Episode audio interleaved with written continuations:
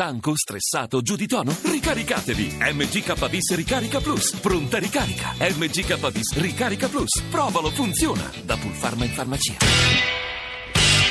Radio Anch'io, l'attualità in diretta con gli ascoltatori. Naturalmente è importante che ci sia la piena attenzione su ciò che costituisce reato. Ciò che costituisce pettegolezzo o eh, vita personale o vita familiare o vita di normali relazioni d'ufficio credo che invece debba essere derubricato. Ed è veramente osceno che il Presidente del Consiglio risponda ad uno scandalo che travolge così tanto il proprio partito dicendo che deve mettere mano alle intercettazioni telefoniche. Nel provvedimento in esame al Senato non sono in discussione i presupposti delle intercettazioni, ma semplicemente eh, il bilanciamento tra il diritto di cronaca e il diritto alla riservatezza, quanto alla pubblicazione di quei testi di conversazioni che sono irrilevanti.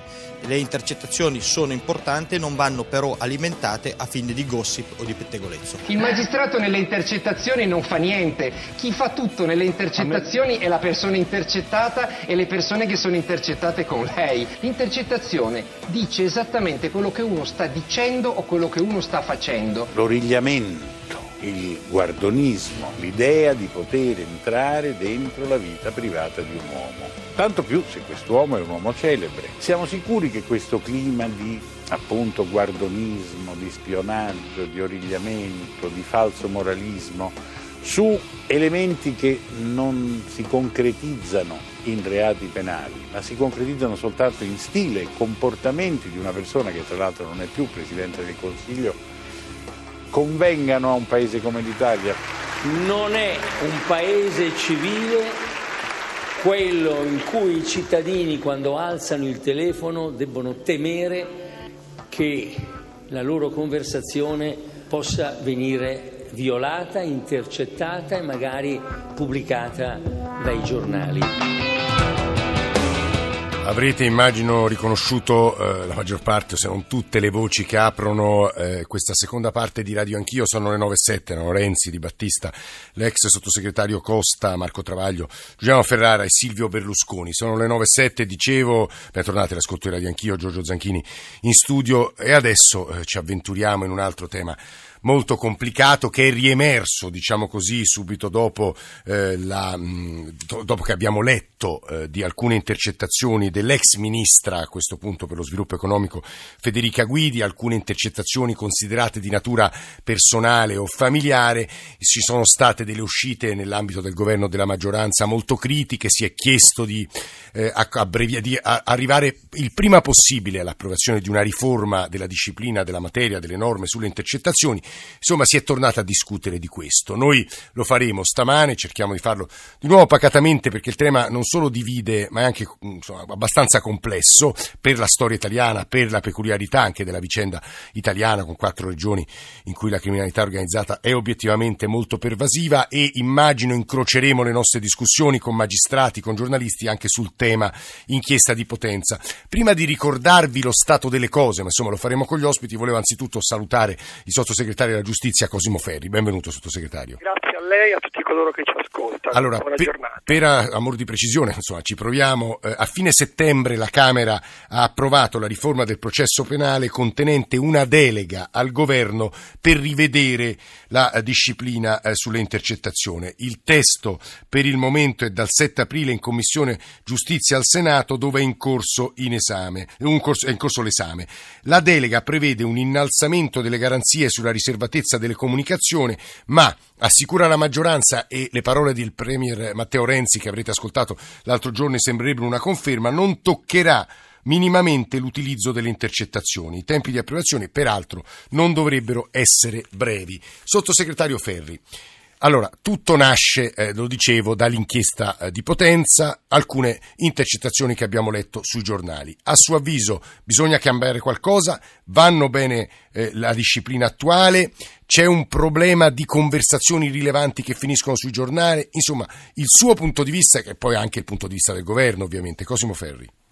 Intanto grazie e devo dire che lei ha fatto una sintesi equilibrata in quanto il Presidente del Consiglio è già intervenuto e ha già precisato che eh, questa delega non riguarderà eh, eh, diciamo, i presupposti per cui vengono autorizzate le intercettazioni telefoniche, quindi non incide non limita l'utilizzo di questo strumento che riteniamo che sia indispensabile, uno strumento investigativo importante che ha fatto ottenere alla magistratura e alle forze dell'ordine dei risultati significativi nella lotta contro la criminalità organizzata, nella lotta contro la corruzione, nella lotta contro il terrorismo. Pensiamo a tutti i provvedimenti che ha fatto anche questo governo in materia di terrorismo e dove ha ampliato questi poteri di acquisizione anche di tabulati e non solo nella ricerca appunto della prova. Quindi eh, non è in discussione, bisogna chiarirlo, eh, una riforma che vada ad incidere sui presupposti che voglio ricordare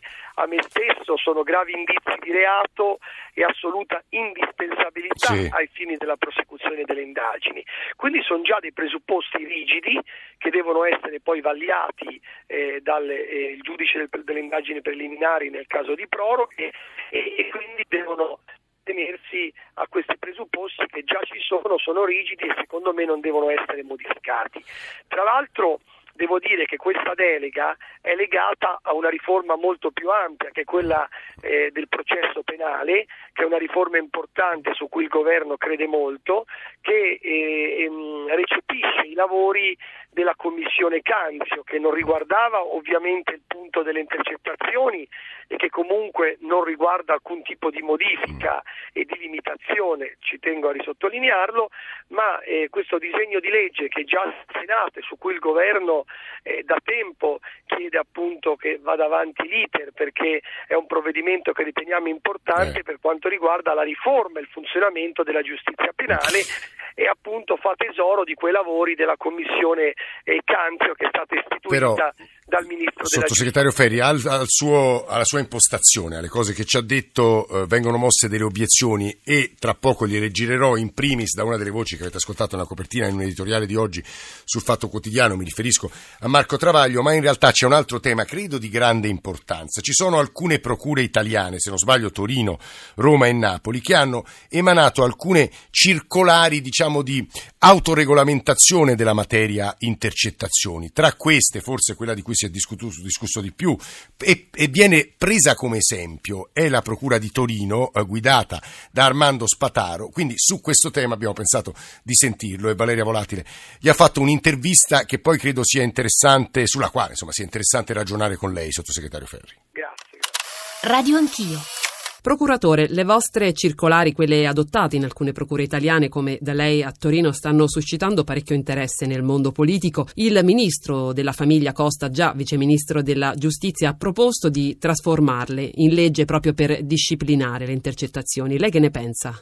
Ovviamente massimo rispetto e anche soddisfazione per questo tipo di apprezzamento. Nello stesso tempo però vorrei dire che se le circolari vengono a tal punto apprezzate, non si può dimenticare che esse fanno riferimento a norme già esistenti, non costituiscono una nuova normativa, ma solo una raccomandazione ad applicare attentamente certe norme. In realtà delle intercettazioni e della riforma delle stesse si parla almeno da vent'anni e sempre in occasione di processi nei confronti dei cosiddetti colletti bianchi. Lì viene fuori improvvisamente il problema della diffusione delle notizie. Allora mi permetto di dire che è importante forse un unico intervento normativo, quello suggerito già dall'allora ministro Flick eh, credo nel 98, cioè provare ad estendere la fase di segretezza degli atti anche dopo il deposito per i difensori, fino al momento in cui il giudice decide quali sono rilevanti. Il Premier Renzi, pur avendo abbassato i toni, ha detto non metterò mano alla riforma delle intercettazioni, ribadisce d'altra parte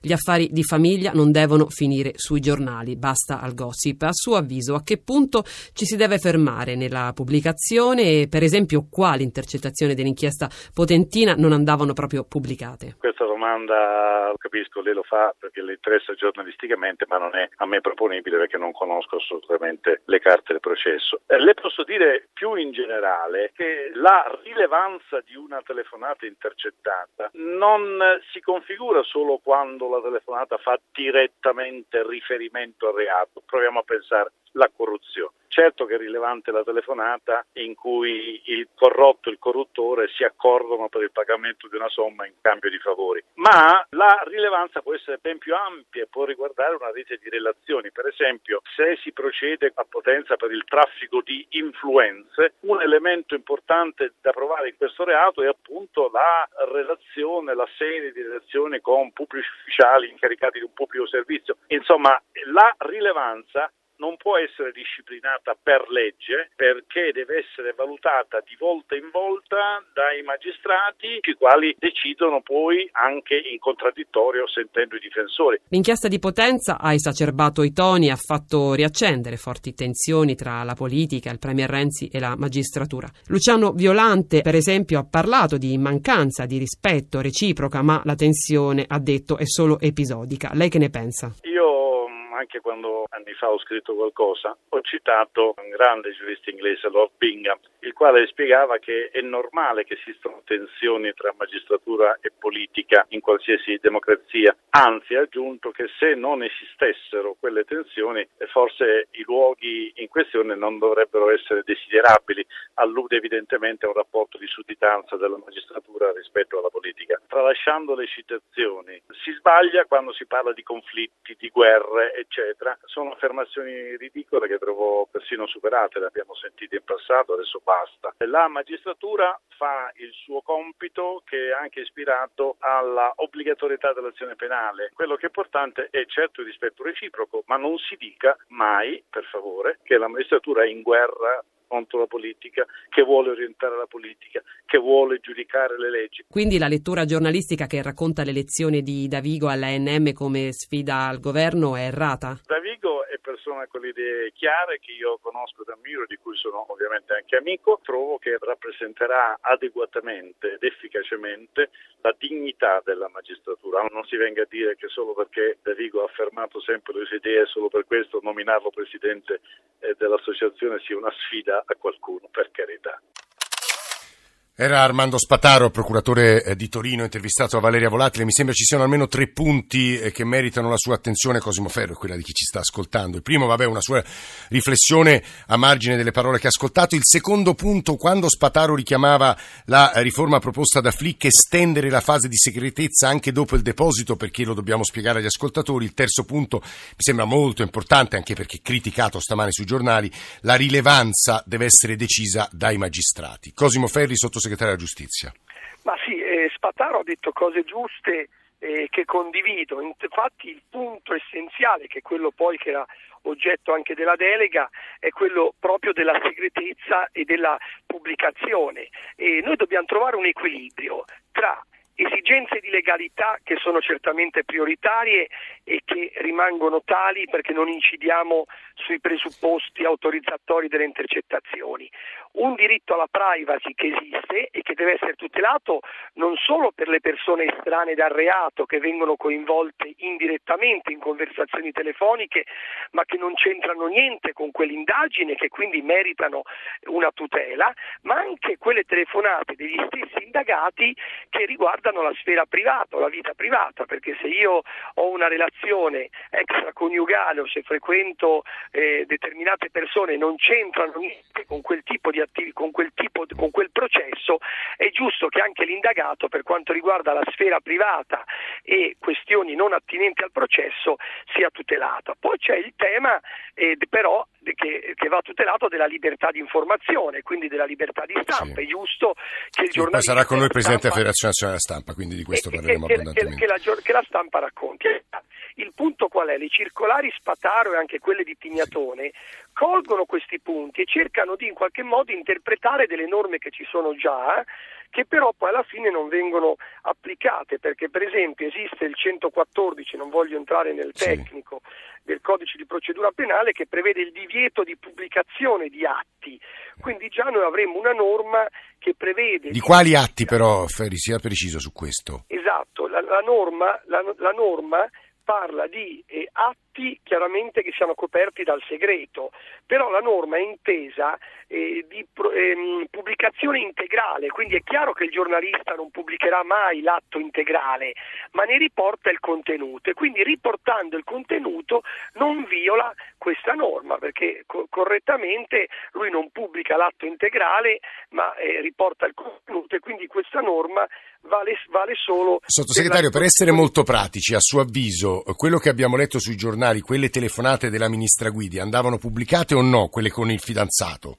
Ma io eh, la risposta che ha dato eh, Spataro eh, la condivido perché non conosco gli atti e quindi non puoi riferirti a, a, determinate. Alcune cose riguardano certamente la sfera privata, altre dipende dalla contestazione del reato e siccome c'è anche questo nuovo tipo di reato che è stato introdotto dalla legge Severino, la cui condotta però è molto eh, anche generica e quindi è chiaro che eh, potrebbero potrebbero in parte, eh, in parte, riferirsi a quel tipo di reato. Quello che va detto però di questa, eh, eh, di, di, quello che va detto in astratto, perché poi è chiaro che bisogna allontanarci anche dalle singole questioni e dai, e dai singoli processi, che questo punto d'equilibrio tra privacy, tra ricerca della verità, legalità che va sempre garantita e gossip e tutto quello che riguarda la sfera privata va tenuto ben distinto e non deve, e non deve confondere. Ci sono però tutta una serie di telefonate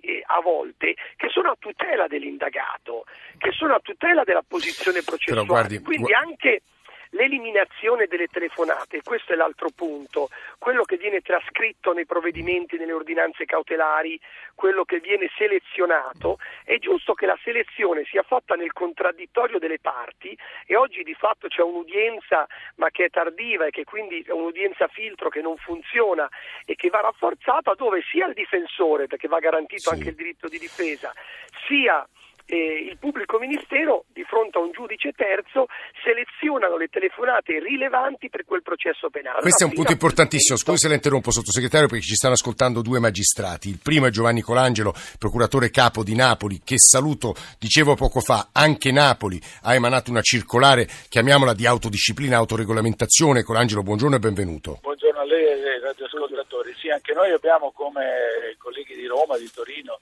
emanato una circolare interna che dovrebbe limitare eh, o regolamentare, disciplinando in maniera più attenta determinati passaggi chiave eh, della trascrizione delle intercettazioni. In sostanza il problema è che nel momento in cui le intercettazioni vengono trascritte e passano in una informativa di reato, in una sì. richiesta di proroga, in una richiesta di intercettazione, diventa difficile poi escluderle dal procedimento eh. e diventano quindi necessariamente conoscibili anche da parte dei difensori che hanno il diritto certo. di esaminarle. Il problema quindi è di fare un controllo, un vaglio nel momento proprio iniziale in cui queste intercettazioni vengono captate e vengono trascritte dalla polizia. E come si fa a fare questo vaglio, dottor Colangelo? E allora il vaglio innanzitutto lo fa la polizia giudiziaria, nel senso che dovrebbe individuare quelle rilevanti e quelle non rilevanti. E tutti i casi di... Eh, Quindi la polizia, non i magistrati? No, no, un attimo, eh. sto facendo, sto facendo diciamo, una serie di passaggi. Percorso, sì. Ecco, è chiaro che una prima telefonata che sia evidentemente, palesemente eh, proprio chiaramente del tutto avulsa dal contesto mm. investigativo, eh, la polizia giudiziaria è in grado di coglierla e non dovrebbe trascriverla nei, nei cosiddetti brogliacci sì. delle intercettazioni. Da, quel mom- da, quella fase in poi tutto quello che, sia pure astrattamente, può essere rilevante ai fini dell'accertamento dei fatti, deve essere sottoposto all'attenzione del pubblico ministero e qui entriamo in una fase ovviamente un pochino più delicata, più cruciale. E a quel punto il pubblico ministero che deve dare le prime indicazioni e stabilire se qualcosa è rilevante Però, oppure potrà esserlo in seguito. Le faccio l'obiezione di fondo, la, la, faccio perché gli ascoltatori dicono chi non ha niente da nascondere non ha paura delle intercettazioni, sono sempre i potenti a aver paura delle intercettazioni, però c'è un punto di fondo che divide il paese da anni ormai. Sono le, eh, le conversazioni che descrivono ambienti, che hanno magari un rilievo morale ma non legale, diciamo così, perché con Angelo ne abbiamo lette tante, anche quelle che riguardavano ad esempio le telefonate fra Silvio Berlusconi e una serie eh, di donne che sono state, la cui vita privata è stata anche travolta e che però non, non commettevano nessun reato dal punto di vista eh, personale, appunto. Mi sembra che sia sempre un po' quello il nodo, Colangelo. Non, non credo che sia esattamente, mi, mi consente di, sì, sì, cioè, parzialmente. Il problema è che certe telefonate, anche se non eh, apparentemente non incidenti immediatamente sull'accertamento dei fatti, nel contesto complessivo delle indagini o dei discorsi possono avere una certa rilevanza per illustrare un certo contesto ma chi può dare una valutazione di questo genere è in prima battuta il pubblico ministero, sì. il quale deve stabilire se quello può essere o meno rilevante e eh, rinviare eventualmente un più approfondito esame al momento decisivo, quello cioè o delle richieste cautelari o mm. del deposito degli atti. Questo... Alla fine però la parola spetta, come diceva poco fa il eh, sottosegretario Ferri, spetta al giudice perché in quella cosiddetta udienza filtro eh, si dovrebbe poi stabilire nel contraddittorio delle parti quello che è utile eh, da quello che non è assolutamente sì, rilevante. Questo, questo è, è credo sia poi l'oggetto della, eh, il cuore della disciplina eh, che, la cui delega dovrebbe essere data poi dal Parlamento al Governo. Eh, ci stava ascoltando Federico Cafiero De Rao, che è il procuratore della Repubblica di Reggio Calabria, che saluto dottor Cafiero De Rao, benvenuto, buongiorno. Buongiorno. E ovviamente nelle indagini sull'andrangheta, ad esempio, le intercettazioni sono decisive. Credo siano un'altra cosa rispetto a quelle di cui stiamo parlando oggi, quelle che riguardano talvolta appunto i cosiddetti colletti bianchi o eh, gli affari o quello che insomma la Procura di Potenza, l'inchiesta della Procura di Potenza. Scrive stamane Marco Travaglio, attenzione, quando Renzi dice non toccheremo nulla, in realtà non si riferisce all'attuale disciplina, ma al decreto delegato per la riforma del processo penale in materia di intercettazioni. Qual è il punto, dice eh, Travaglio a critica di Renzi? Eh, c'è un'indicazione vaghissima, i magistrati dovranno espungere dagli atti in un'udienza di selezione del materiale intercettativo davanti al GIP comunicazioni e conversazioni delle persone occasionalmente coinvolte nel procedimento, in particolare dei difensori nei colloqui con l'assistito e delle comunicazioni comunque non rilevanti ai fini di giustizia penale. Anche volendo Renzi non potrebbe bloccarla né ritirarla ritirarla, solo eventualmente invitare il suo partito a bloccarla. In realtà il risultato sarebbe i cittadini non potranno più conoscere parole e fatti utilissimi per farsi un'idea su chi amministra le nostre istituzioni e i nostri soldi, su chi merita il nostro voto e la nostra fiducia e chi no. È un po' questo il nodo, dottor Cafiero De Roma, posso sbagliarmi ovviamente. Guardi, è un tema eh, certamente molto ampio perché naturalmente vede il bilanciamento di due interessi fondamentali eh, della nostra democrazia, da un lato l'esercizio della giurisdizione, dall'altro l'esercizio dell'informazione piena. È evidente che questi due interessi vanno bilanciati, ma io per tornare però al concreto, perché ho sentito un po' gli sì, il concreto conta. Il, eh, collega Colangelo e il sottosegretario Ferri. E per andare un attimo al concreto, io devo dire che Ehm, la eh, norma che è contenuta nel decreto legislativo per la verità non pone paletti da nessuna parte, quindi non si riesce a comprendere quale sarà la disciplina che ah, dovrà attuare la, eh, eh, diciamo, la base che è contenuta nel decreto legislativo. E, e per la verità è questo quello che preoccupa, perché da un lato un'udienza filtro già esiste, è prevista nel nostro Sì, sì, ne parlava Colangelo, ne parlava Spataro. Quindi sì. in realtà eh, è già là, eh, esiste quindi un luogo in cui le parti, il difensore il pubblico ministero potranno eh, discutere su quali intercettazioni inserire nel processo sì. e quali invece distruggere. Eh, dall'altro vi è un problema di valutazione delle conversazioni da utilizzare.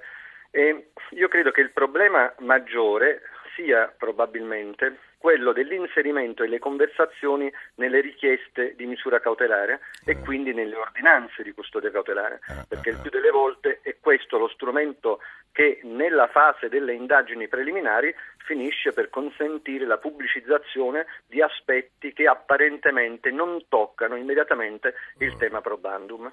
Questo è molto interessante quello che ci ha detto il dottor Cafiero De Rao e mi permetto, se in apertura di terza parte il sottosegretario Ferri ha altri due minuti, di riprendere con lui quello che ci stava dicendo. Grazie a loro, grazie al dottor Colangio, grazie a Cafiero De Rao, ci risentiamo tra pochissimo.